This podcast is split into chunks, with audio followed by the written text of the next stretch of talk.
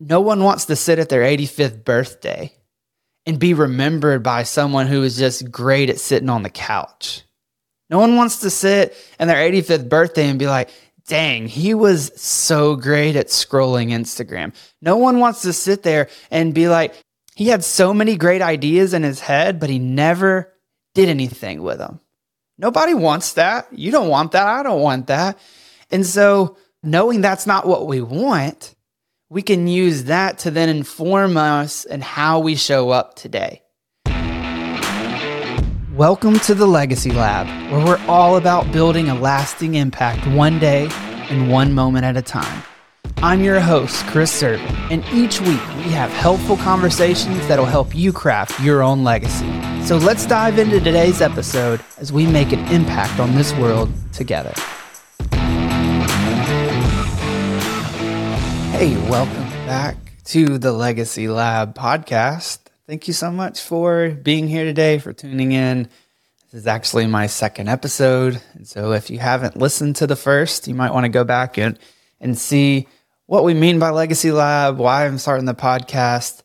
But if you did listen, cool. Thanks for listening to episode number two. In episode number one, I mentioned how the idea of legacy has really gripped my heart of late. And so I wanted to give you a little bit more backstory behind that because I really believe that many of you probably feel very similar to me. And so that's the intention of this episode the idea of what you're building, the long game, all of those types of things will grip your heart and then that will then inform how we show up in our day to day, how we show up in the little bricks that we build, the way that we craft our legacy. So before we really get into the part that gripped me, I want to give you a little backstory on who I am. And so if you were to ask the people that I went to grade school with, whether I went to high school with them, whether they were my teammates in football or the people that I walked the hallways with.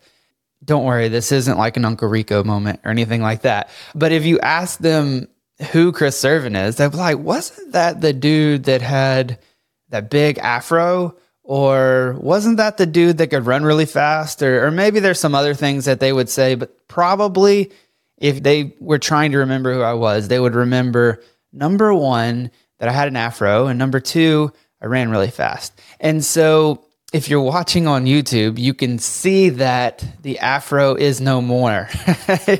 it left me. And then if you can also on YouTube, you can see that I no longer weigh 165 pounds. And so I definitely don't have as much hair as I did. And I definitely am not as fast as I once was. But that was who I was known for a lot of times as being a sprinter. One story in particular I'll share with you is that so all my life I was fast. I played football and soccer most of my life. Played a little baseball. And one year I got the wild idea that I was going to run track. I was going to really test my speed, see how I lined up against others that were just the only thing was running. So I was like, I don't know, maybe a junior, maybe a senior. I think I was a junior. And so I was like, I'm going to give track a try. And so I went to the track practices, I ran the races. I will say that running on a track is very different. Sprinting on a track is very different than sprinting on a football field or a soccer field. And I didn't know that. And so I went into it just thinking like I've played sports year round. I'm probably in good shape. I probably can go handle this. And so went through the practices, but didn't really take my training super seriously that I did anything extra and things like that. So in this track season, every single time I would line up, I, w- I would be in my little track bibs, and like I was just as white and pasty as I am now. So that was a beautiful sight as well. But I would get there, line up in the blocks, super nervous. You're waiting for that gunshot to, to take off. And I would run and take off and give it my all, whether it was the 100 meter dash, whether it was the 200 meter, 200 meter relay, was always super short distance. And so every single time I would run, I would give my heart out. And so then as soon as I was done, inevitably, every single race, I would go to the center in the infield and I would vomit. Like it just was not a pleasurable thing for me. I, w- I would be sick. I don't know if it was the nerves. I don't know if it was the overexertion. I don't know if maybe it was like that pizza that they served on Fridays. Most of them were on Fridays with the, it was basically like stuffed crust, but it was basically just like some string cheese and a crust. I don't know what it was. Anyway, something didn't work for me in the whole entire track season that I would give extreme effort and then I would pay the price afterwards. And unfortunately, those sprinter tendencies did not leave me when I got the diploma and I stopped playing sports all the time. No, I wasn't really like sprinting, which is probably why I'm not 165 pounds anymore. But in my life, most of it was identified as sprinting. I went to work and so I was like sprinting in the day. How can I get today's stuff done? When I was in school and in college, I was sprinting towards that deadline. Whenever we started having kids, like crazy, we were just sprinting each day, just trying to survive, trying to get to the next thing, trying to do those things. And so that's mainly a tendency that I have. And I don't think that's necessarily a bad thing. I think that there's a time to flex that muscle. Right. Speaking of muscles, I'm built like a sprinter today. Any kind of isometric works, or like if you're just sitting on the wall, just wall sits or holding a position for a long time, I guess it's high twitch muscles. Like it's just immediately my body goes to shaking for sure. At least that's what I'm going to blame it on is the high twitch muscles. I'm, let me know if that's true or not. But all my life have been identified not just physically, but in the way that I approach life and the way that I do things as a sprinter. And a lot of times it's been sp- exactly like it was in those races. I would run, but then pay the price afterwards. Run, pay the price afterwards. And, and it wasn't until very recently that I was confronted with the idea that there's a time to flex sprinting, but you just can't do that every day long term. It's not at all sustainable. And so it was actually last year. I was in the process of doing 75 hard. If you don't know what that is, just Google 75 hard. It's a really great program. I was able to do that last year. Elizabeth is actually in the middle of doing it right now. Super proud of her. Elizabeth is my wife. But during 75 Hard, uh, one of the things that you do is you read 10 pages a day. And so when you read 10 pages a day, you're able to pr- get through all kinds of books.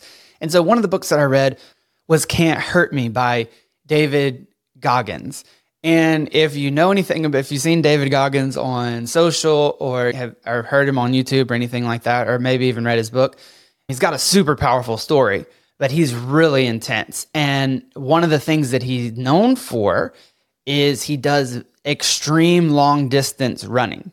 And so I was reading this book and very inspired by his story and his journey from like really coming from nothing and a really difficult life to then joining the Navy SEALs after he had failed several times. He was able to pass this BUD/S training and then just how he was able to live his life and then do many like 100 mile races and things like that. And so super inspiring. And so I got the bright idea while I was reading that. I was like, I'm going to do a long distance race too.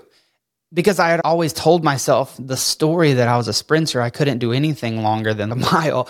And so I was like, I'm going to do it. I'm going to challenge myself. I'm going to start training for, at that point, I was training for a half marathon. And so I put it on the calendar, registered, did it and and ran the race. But the thing is it's crazy how in that process of training my body physically for running a marathon and thinking long distance and long term that I can't just sprint and run 13.1 miles to, to, be able to see there's a cadence and a pace in which I have to follow in order to get to the point, in order to get to the finish line, in order to achieve the goal that I had. And so it was so cool that as I was doing that physically, I was also seeing that happen in my thought process. I was able to see that in like the way that I was viewing my life and the way that I was viewing my day to day. And so at that point, I don't know if it was another book that I was reading or another thing that I was listening to, but I really began to set a date, like a hard date, like I the goal of when I want to die. And so, not that I want to die at that date necessarily. If all things go well, I want to live till I'm X number of years. And so I set that date at 85. And so for months, I was just talking about when I'm 85, when oh, I'm, I'm going to feel like this, when I'm thinking about when I'm 85, or I have all this time now, not necessarily to waste, not necessarily to just sit on my hands and just be like, I've got 50 more years but really that also gave a sense of urgency that I'm going to go to 85. But if I'm going to get to 85, I need to change the way that I do things. I need to change the way that I see things, that they're not in a sprinter triage type thing, because that's what well, a lot of us live in, right? We're just running from fire to fire, from, from moment to moment. Is my wife is having this problem, so I got to go fix it, or the child is doing this, or I got to go fix it, or I'm feeling this way, so I got to go fix it, or work has this problem, so I got to go fix it.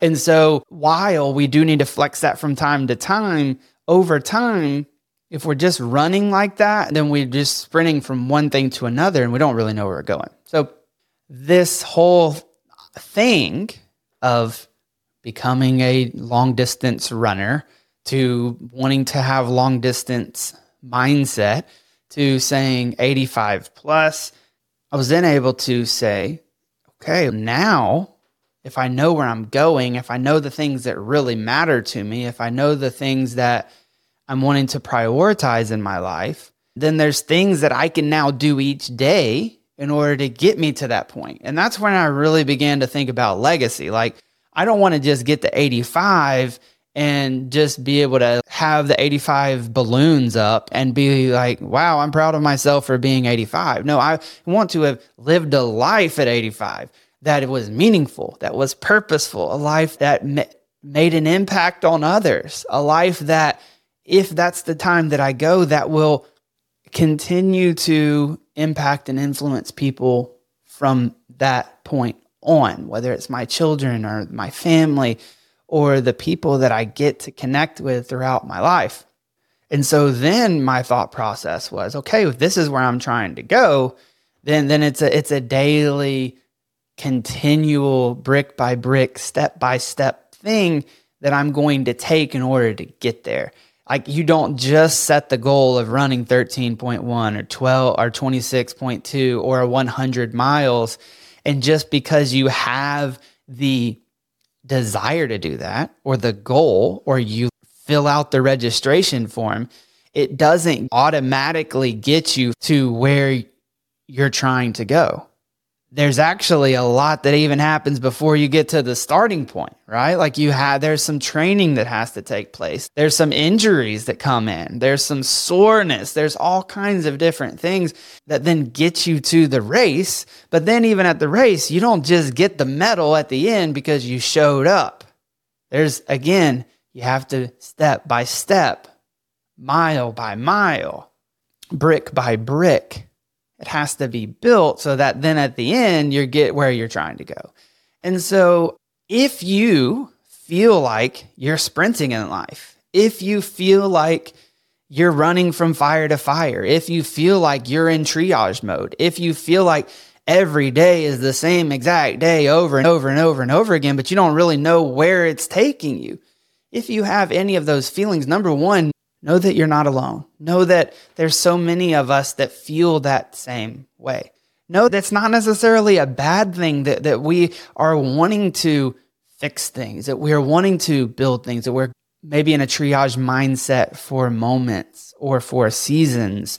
But also know that there's hope. Like you don't have to feel and live that way, that we can slow the pace a bit but we can slow it, not just to slow it so that we sit back and that we just relax and we just pull back the recliner, watch the TV, drink a bunch of beer, and then just chill. No, so that we can pull back so that we can sustainably have a cadence and a pace that's going to get us to where we're trying to go.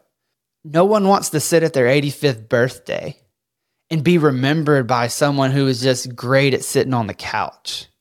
No one wants to sit in their 85th birthday and be like, dang, he was so great at scrolling Instagram. No one wants to sit there and be like, he had so many great ideas in his head, but he never did anything with them.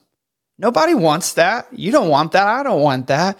And so, knowing that's not what we want, we can use that to then inform us and how we show up today that yes, it may be uncomfortable to put that idea that you have out to the world. Yes, it may be uncomfortable that instead of just sitting on the couch whenever you've had a long day, going outside to play with your child. Yes, it may be uncomfortable that you may not be feeling super romantic to plan the date night with your wife. But all of those things are the things that are going to build, that are going to be those steps, that are going to be those mile markers along the way that are going to get us to where we're trying to go. So that's all that I have for today. We're going to continue to have conversations around like, how do we define where it is that we even want to go? How do we know that? Because that's really going to be the thing that's going to inform how we take the day to day steps, how we show up in our life, how we intentionally craft our legacy. If this episode was helpful to you at all, I would love for you to subscribe. If you're on YouTube, I'd love you to follow. If you're listening to the podcast, and let me know. Maybe tag me in, on Instagram. Be super, super encouraging. But I just know for sure, I'm confident in the fact that when we show up to our lives intentionally, when we know where we're going, when we intentionally craft our legacy, we're going to show up with intention. We're going to show up with purpose. We're going to bring our strong, grounded presence to this world. And that is exactly what the world needs. They need you. They need your unique gifts. They need your special sauce. And so let's bring it to them together. Have a great day. Peace.